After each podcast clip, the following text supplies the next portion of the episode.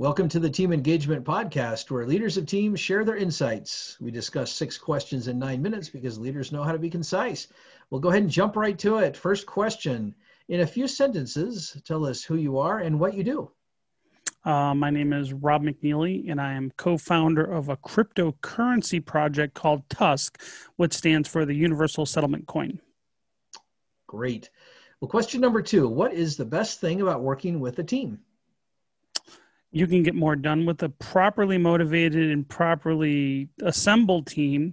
I think you can get a lot more done than if you're just an individual.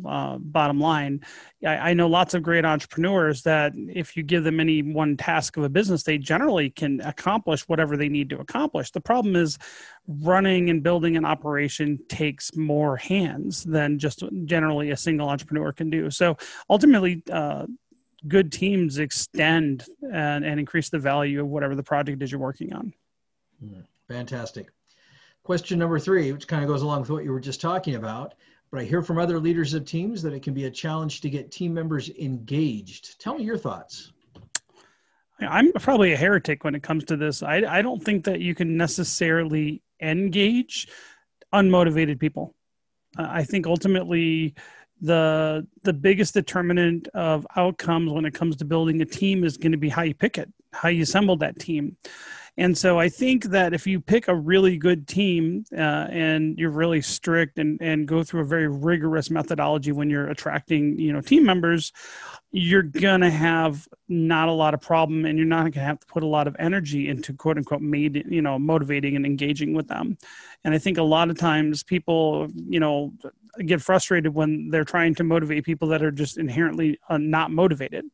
I think there is a lot to be said about, that internal work ethic that people have. Now, that doesn't mean that you ignore a good team. You have to keep a team on track. But as far as keeping engagement going and keeping motivation going with teams, I think you need to just focus on hiring and finding the best teams, team people you can get. And I think that a lot of organizations don't spend enough time doing that up front. They don't do that work up front. And I think they end up paying for it. And they try to just, it's a big problem with a lot of corporate type entities where they just are like, how do I motivate these people? I'm like, you picked them wrong. Let's just start there. If you're struggling motivating your team, you probably picked the wrong team to begin with. Great comments. I could not agree more. That hiring is, you're right, often overlooked, and it's a big hurdle when you get further down the road. So that's a great comment. Question number 4, what other piece of advice do you have for leaders of teams? Well, even dovetailing back into what I was saying is you need to hire right. But then, that covers a lot of things, right? This is a really quick interview. So it's like, what kind of things do you need to do to figure out, the right types of personalities and skill sets?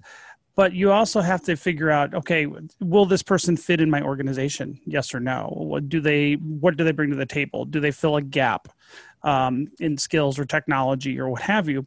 But on top of that, you need to find the right place within an organization for those people. So there's a lot of really, really talented individuals that are not natural leaders. And I think a lot of organizations and companies, they're in this mindset that I need to, bring up to the level of, raise people up in the organization just because they've been there long enough, and this is a really common problem. Unfortunately, a lot of, say subject matter experts, technician types, they may not feel comfortable moving up into more managerial roles. Maybe that's not what they want. Maybe it's not what they're passionate about. And I think what I would recommend to people that are trying to hire and recruit is that don't try shoving, square pegs in round holes. Find out if this is the right thing for that individual person, if they're going to go into a certain part of your organization. I think you need to really match that. So there's a lot of people, for instance, that may not be good subject matter experts or technicians, but they're whizzes at sales or they're whizzes at management. They're whizzes at project management. And those are the ones that you're going to want to raise up to help, become the backbone of the company and grow the company. But there may not be the technician kind of people that you have in your organization. So I think make sure you get the right people on the bus and put them in the right seats. Great comments. Question number 5, what other successful leaders of teams would you like to recognize that have had a positive influence in your life? In my life, you know, that's interesting because I would say even the current team I'm on right now, as a co-founder of a cryptocurrency project, we're a decentralized project. So what I've found is I really like working with my team because I've hand reached out and recruited most of them. And they're some amazing individuals. They're very talented, and I'm blessed that they want to work on our project. And so I think, you know, I'm real appreciative of that. If you look at some of the winning organizations in history, I really like what Elon Musk is doing, to be honest. And I'm not necessarily a Tesla fanboy, but they've put together some amazing teams throughout their different organizations and companies. And I think they're innovative, and it's about results. I also think that Bridgewater Capital, Ray Dalio, I really like his philosophy on things, is that it comes down to, you know, what are you producing, and meritocracy and letting the best people rise. And I think in this country, we're running away from meritocracy, and I think that's a problem. But I would focus on and recommend and like to highlight, you know, some of the people that focus on that meritocracy and just having excellence as part of the corporate culture. And so any organization that does that should be recognized for that, I think. Fantastic. 6th and final question. Tell us about your first job. I was a paper boy in Michigan where I was growing up. And so it was interesting. I'm almost 50. And so when I was growing up, there was very different, I think, expectations about kids working when they're in, you know, high school and junior high. And I see that kids don't work as much anymore. But when I was a kid, the first major job I had was like literally lugging the Detroit News around in a little satchel in the middle of the wintertime in Michigan when it was, you know, 0 degrees out. And I was a paper boy for about 3 years. And it taught me a lot. I had to, you know, have to go prospect for new clients. I had to collect money. I had to pay bills.